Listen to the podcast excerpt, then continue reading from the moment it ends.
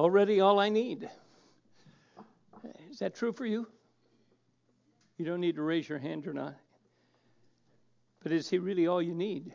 You know, it, it, that goes back to the 23rd Psalm when David said, The Lord is my shepherd, I shall not want. He says, basically, he's all I need. I don't need anything more.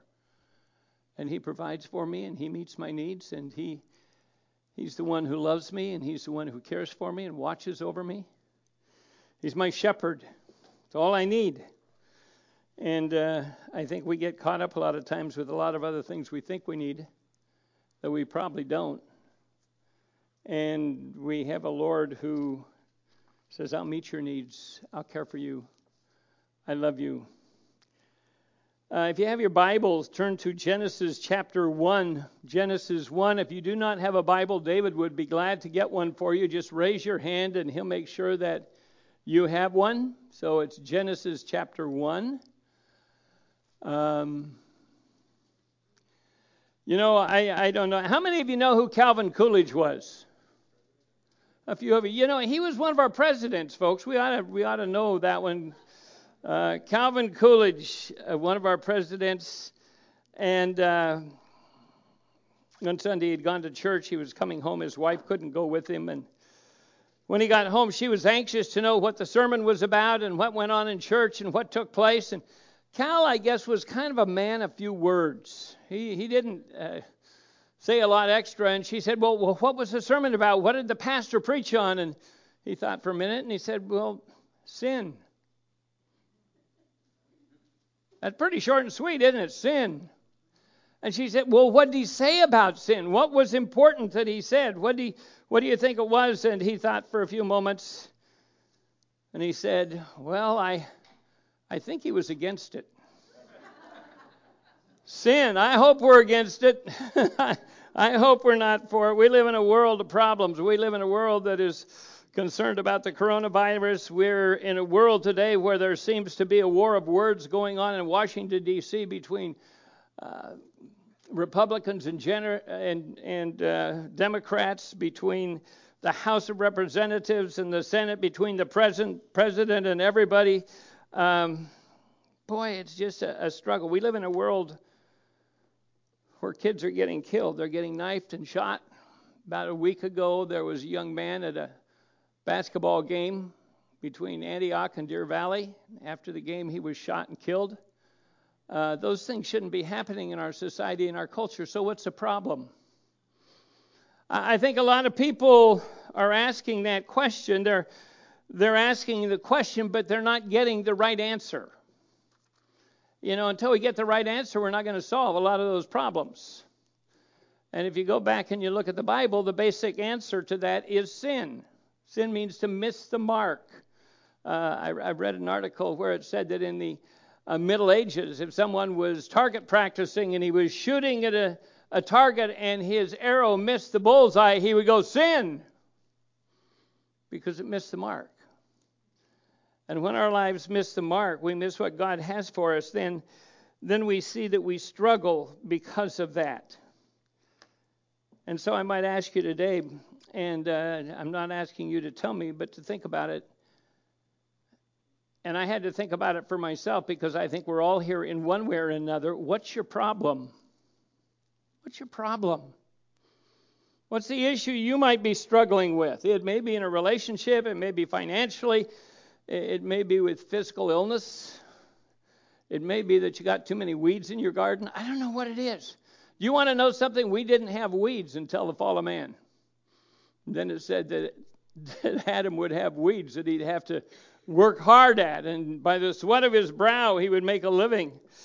Man, that all comes from that fall that we're going to be talking about next week. And um, it's it's good to go back and see what it's it's about. We've been talking about Bible basics, and we talked in the first first Sunday of this, the first book, we talked about the fact that there needs to be a grand designer, someone who puts it all together.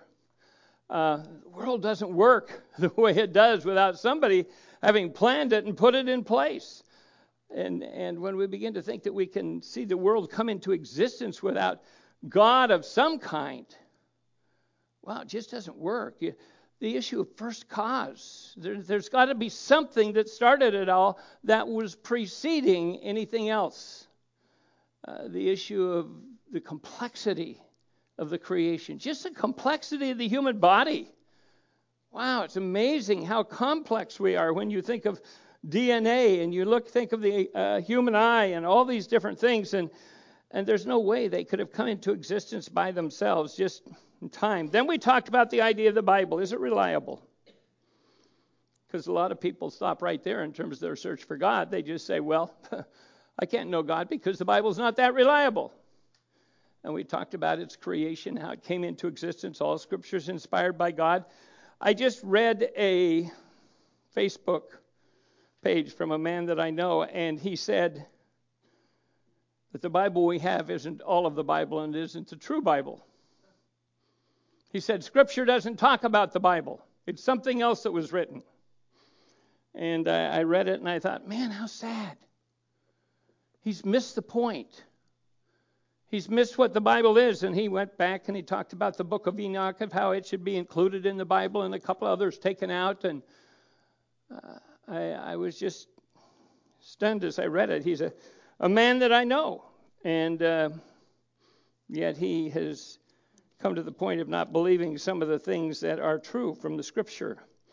Then we came back last week, and we just, or two weeks ago, and we talked about the God of the Bible. Now that we know that the Bible can be verified and we know that there is a God, we've looked at both of those. Now we look at it and realize that if the Bible teaches us about God, we can know who God is. The Bible teaches us how to live. We can know how to live. You know, the Bible, in every aspect, every topic that it touches, has been proven to be 100% correct. It's never been proven to be incorrect, to be a mistake. Some people think it may be, but it isn't. That's it. That's just kind of taking a theoretical view and saying, well, I think the Bible's got problems, and it doesn't. So now that we have the Bible and we know that there's a God, and we know about God from looking into the Word of God, I want to talk about the creation of man, how God brought man into existence today. And then next week, we're going to talk about his fall, how he messed up. And when we talk about man, we're talking about using that general term. We're talking about me. And we're talking about you. We're talking about the human race and who we are and where we are and what's gone on. So I want to start with Genesis chapter 1. And let me just say, as you read down through this, we're not going to read it all. But every time God would come to the end of a day, he'd look at it and say, It is good. Verse 4 God saw that the light was good. We go down a little further, and you find that in each one of these, God says it's good. And it's uh, verse 10 talked about the sea. It was good. And you know, if God says it good was good, then it was perfect. It was right. It was what needed to be there. You go down to the last verse, and I like that. It's after the creation of man. And in verse 31, it says, God saw that all that he had made, and behold, it was very good. Wasn't just good, it was very good.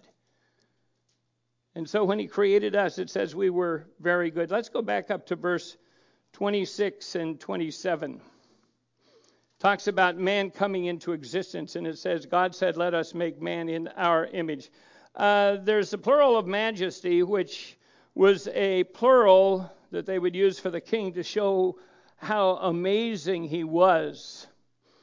But I don't believe that that's necessarily what's being said here when he talks about let us make man in our image. Uh, he's not talking about him and the angels or any other being that may have been there at that time. He's simply talking about the relationship in the Godhead Father, Son, and Holy Spirit. You look back through scriptures, you find that all three were involved in the creation, all three were part of it. Uh, John 1 In the beginning was the Word, and the Word was with God, and the Word was God. All things came into being by the Word. And so we begin to see the reality of Father, Son, and Holy Spirit, all involved in the creation. And here it says that God's speaking in this plural. And he said, uh, Let us make man in our image, according to our likeness. Those terms, image and likeness, can be used interchangeably. Let them have this responsibility that they rule over the fish of the sea and over the birds of the sky and over the cattle and all the earth and over every creeping thing that creeps on the earth. And so God created man in his own image. In the image of God, he created him, male and female. The issue isn't gender here. Male and female, he created them. God blessed them, and he said to them, I have a job for you. Number one, I want you to be fruitful and multiply. You need to procreate. You need to have children and fill the earth. You need to subdue the earth. You need to be responsible to rule over the fish of the sea and over the birds of the sky and over every living creature or every living thing that moves on the earth. So we're made in the image of God. What does that mean to you? We say it a lot. Imago Dei, made in the image of God. What do you, what do you think when you think of being made in the image of God? We know it's not physical because God's Spirit says He is a spirit. He isn't. Uh, a physical being, I believe he can take on physical properties. Certainly, in the person of the second person of the deity, he did. Jesus became man, he dwelled among us. We know that when God came to Abraham, and it may have been the second person, but he was in human form when he met with him. So uh, we know that he can take that on, but that's not typical of God. He's made in the image of God. One thing I know about God is that God's holy. God's pure. Do you want to know something? When we were created, we were created, or when Adam was created, not us, but when Adam was created, Eve was created, they were created without sin. They were separate from sin. They were holy in terms of not being sinners, not having a sin nature. That didn't come till later, after the creation. So when we look at it, there's a certain aspect of holiness that may be given to us. In fact, in Peter, it says that you are to be holy as God is holy. That's what he desires from you. He, need, he desires that you be separated from the world, that you be separate from sin. You live within it, but you don't have to be of it. Some of the uh, attributes of God, I thought about those and how they are translated and transferred to man. Uh, incommunicable attributes. Those are the attributes that we aren't like, we can't be like. There are things about God that aren't true of us. Number one would be his eternality. Uh, just the idea that, you know, we're going to be eternal into the future, but we all had a start. God didn't have a start. He is eternal, past, present, and into the future. Um, his immutability, we use that term, another big term. It just means he never changes. God's always the same. Isn't that great? Man, I like to know that I have a God that I, I can know He's not going to be fickle. And every time I turns around, He's changing His mind about something or dealing with me in a different way. Oh, man, I want a God I can trust. I want a God that's that's there for me. And so there are these attributes that are non-communicable. He doesn't pass them on to us. His omnipresence. Uh, We'll never be everywhere at once. Not going to happen. I don't know how we're going to travel once we have our spirits go to heaven, but I believe we'll be limited in space. We're not going to be able to just be everywhere like God. The Bible says in, in Psalms 139, it says that uh, doesn't matter whether you go to the deepest sea or the highest mountain, uh, it wouldn't matter if you went into the furthest areas of space that we can possibly go. It doesn't matter whether you go to heaven or whether you go to hell. God's going to be there. And He's there for you. It's important that we understand that, that, that there are some things that won't be true of us, but what about these communicable attributes? Some of those that we pass on. There's spirituality, there's, there's life and personality, and we're going to come back to that in a minute. Uh, intellectual attributes, you know, in in Colossians, Paul was praying for the Colossian believers, and he says, I pray that you may grow in spiritual wisdom and understanding. And we have that wisdom, we have understanding. God gave it to us. It, in, in, in the way these things are worked out in our lives, it's different than the rest of creation. There's love, God's mercy. We can demonstrate mercy. We, we are to show love, and we're to be holy. Just like Adam and Eve, they were holy. Now, when we, we're going to get into it next week, but we talk about the first Adam and the second Adam. First Adam was the one who sinned, and he took us all into sin. The second Adam is the one who went to the cross for us and made it so we could be forgiven. And I think it's important that we understand uh, this second Adam, that Jesus Christ uh, takes that figure in Scripture.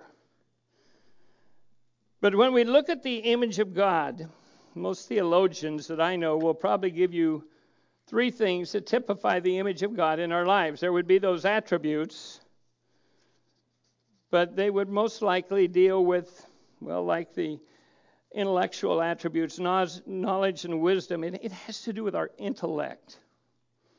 We can think, we can process things, we have an intellectual ability. Uh, I, I think the Bible talks about that as our mind maybe the heart, if you look back at the Greek words, but but but the mind. There's the intellect. There's our heart, our emotions. Are you an emotional being? Some of you more than others, right? But we still all have it. Was God an emotional being? There were times that he was angry. Uh, there were times when the Holy Spirit was was put down, he was held down, he was grieved. So there's there's intellect and there's emotion and the third one would have to do with our will. We have a will. We make decisions. We determine what we're going to do, where we're going to go, what's going to happen. Uh, we determine whether we're going to follow God or we aren't going to follow God. We determine whether we want to do what God wants us to. I, I was thinking about this whole idea of of being in the image of God and how those three relate to God and how they relate to us. And I went back to Matthew 22. It's what we know as of the great commandment. And in the great commandment it says verse 37 of Matthew 22 it says you shall love the Lord your God this is a this is a proactive thing this is something you're going to do you shall love the Lord your God with all of your heart your emotion with all of your soul. I, I really believe that has to do with will and with all of your mind. That's your intellect. And you love God with all of your heart your mind and your soul. How are we created in the image of God? So often when we look at it, the way they look at it is by intellect, by emotion, and by our will. And so we are to love Him with, with the way we're created, the way God made us. Deuteronomy 6:5 says that might is added on there. Mark 12 talks about the idea of strength. One person uh, at the end of a commentary I was reading said this man is a free being designed to hold communion, to have fellowship. Our spirit, our soul has communion with God and to represent God here on the earth. Back at the time Deuteronomy was probably written, uh, Pharaoh, he had this huge kingdom. And uh, there were parts of it he couldn't go to, he wasn't there. And so he would have uh, an image made that looked like him, and it would be placed around throughout the kingdom. So when people saw it, they'd say, "Oh, this is this is Pharaoh's, Pharaoh's land. This is he is sovereign here. He's in control here." In essence, it should be that when people look at us and we're living as God wants us to be and we're displaying the image of God, they should see that God is present because of who we are and because of how we live. And so there's the presence of God that is there, and, and we see that. Well, man, because he has a will, has a choice. He's a choice to make decisions. You go back to Genesis chapter 2 again. And it says, God gave man a choice. This is a test in, in many ways, but listen to it. Chapter 2, verses 7 to 9 says, Then the Lord formed man of the dust of the ground, and he breathed into his nostrils the breath of life, and man became a living being. That term is translated as soul. Became a living soul. And the Lord planted a garden toward the east in Eden, and there he placed the man whom he had formed. And out of the ground the Lord caused to grow. You see, God's causing all this. It isn't just happening. God caused to grow every tree that is pleasing in the sight and good for food. And the tree of life was also in the midst of the garden, and the tree of the knowledge of good and evil. We go over to verse 15 to 17 of this chapter, and it says, The Lord God took man and he put him into the garden to cultivate it and keep it. Now, a lot of people say they don't like work. We'd like just as soon we'd work ourselves out of work. But God created us for a job. He created us to cultivate the land, to take care of the world in which we live. And God took him and he put him in the Garden of Eden to cultivate it and to keep it. And the Lord God commanded the man, saying, From the tree of the garden you may eat freely, but from the tree of the knowledge of good and evil, oh, you shall not eat. For in the day that you eat from it, you will surely die. And it appears to me that that command that God gave to Adam was before he created Eve, because it says in verse 18 that God said, It is not good for man to be alone. I will make a helper suitable, suitable for him. But let me just say something. If you have a will. You have a freedom of choice. You can decide to do things. I don't know what all they decided to do in the Garden of Eden. Maybe they had to decide what kind of salad they were going to make that night. You know, are we going to get pick some lettuce, or are we just going to deal with a fruit salad, or what are we going to do? Or, or did they even have dinner and lunch and all the things like we do? Maybe they just went around, they got hungry, and they began to eat. You know, maybe maybe that was what they did. I don't know, but they had a will to make that decision. They also had a will to obey God. Would they obey Him or would they turn their backs and disobey Him? And here's where the test comes in. You can eat of every tree of the garden. Adam, you are so privileged. I have given you everything here for your enjoyment, but not the tree of the fruit of good and evil. You can't eat that because when you eat that, you're going to die. I'm not sure they understood what it meant to die. Nothing had probably died yet. They couldn't totally comprehend that. And, and I don't know that anyone had ever told Eve. Well, Adam had because she knew exactly what she could do and not do. But I'm not sure she spoke to God about that. He may have allowed Adam to pass that on to her so that she would know what was right or wrong. But you know, we have a right to choose whether we will obey God or disobey Him. You want to know where our problems come in? When we disobey.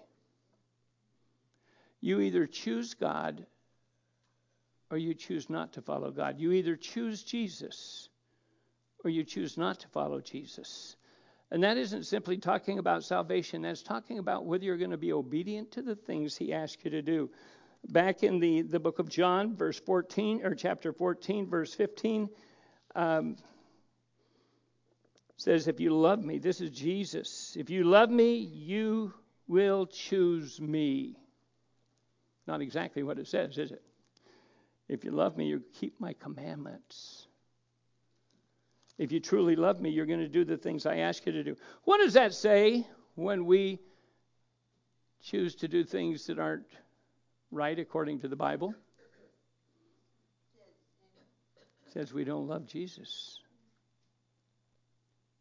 It says we don't show love to you because we're living outside of your will and outside of what you want. And and that's not where we should be. In John 14, 23 and 24, it says, If anyone loves me, if anyone loves me, he will keep my word. And my Father will love him, and we will come to him, and will make our abode with him. But verse 24 He who does not love me does not keep my words. And the word which you hear is not mine, but the Father's who sent me. Without choice, the soul is meaningless. It really doesn't take us anywhere. If we just have to do everything God says we want, He wants us to do, and and and, and automatically do that because God forces us to, we just become robots in the hands of God.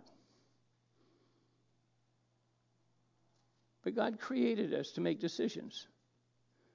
You know, I, I I've heard people talk about the idea of do you have joy? Don't you have joy? And somebody will come along and say, well, is a choice. And I agree with that. It's our choices that determine whether we're joyful or we're happy. It's our choices whether we get down and struggle with issues. We choose to do that which God calls us to. So to love God is, is to keep his commandments. Adam had a choice, he had a test. And the question is, Adam, do you choose God? In verse 18 of that Genesis 2, it says God created Eve. Uh, Eve was a little different than Adam. Eve was created from Adam. It's because God looked at Adam and he said, Adam's, Adam's lonely. You know, this is the very first time that God says it's not all good. Up until that time, everything was good. Everything was great. Everything was wonderful, but But when he looked at Adam, he said, You're lonely. And he took Adam and he put him to sleep and he took a part of his body and from that body he didn't he didn't just go and get some more dust like he did with Adam but with from the part of Adam's body he created Eve. And you remember that when God brought Eve to Adam he said wow. Well I don't know if he said wow or not but he said bone of my bones flesh of my flesh this is good. I like this. And he had someone who was his equal. Someone who filled the gaps in Adam's life, and Adam filled the gaps in her life, and, and life was forever changed for humanity. And, and she became the mother of all flesh, is what Adam said. She became the mother of all humanity. But as we get into chapter 3 next week, we're going to see that Adam followed Eve and Eve sinned. Eve made a choice. Probably not so willingly as Adam. The Bible says she was deceived, she was tricked. And Adam just went along. And so Adam is the one that's held responsible for our sin today, not Eve. But because of that, we have problems. We don't get along. We struggle with issues. Maybe you struggle with them. It's in, in our relationships. We, we have division and divisiveness because of the sin in our lives, because of the fact that Adam and Eve disobeyed God. It all falls into place that way. And so we're going to talk about our problem next week. I, I knew that if I did this, I, I, was looking at doing all of it this week, but we'd be here an hour or so. So I didn't want to do that. I want you to come back. Don't miss next week. You need to be here to get the rest of the story, okay? And and find out what really happens. And it's uh, it's kind of interesting when we look at Adam and Eve and what took place between them and then what took place between them and God. And it's being played out every day right here in Brentwood, right here in the Bay Area, right here in the United States, and throughout the world. Let's pray. Father, we just got part of it today. We just got a quick look, realizing that we are privileged. At this point, Adam and Eve were without sin. They were created in your image. They, they had a mind, they had intellect, they had a soul, they had a will, they made choices, they, they had emotion, Father, they had a heart.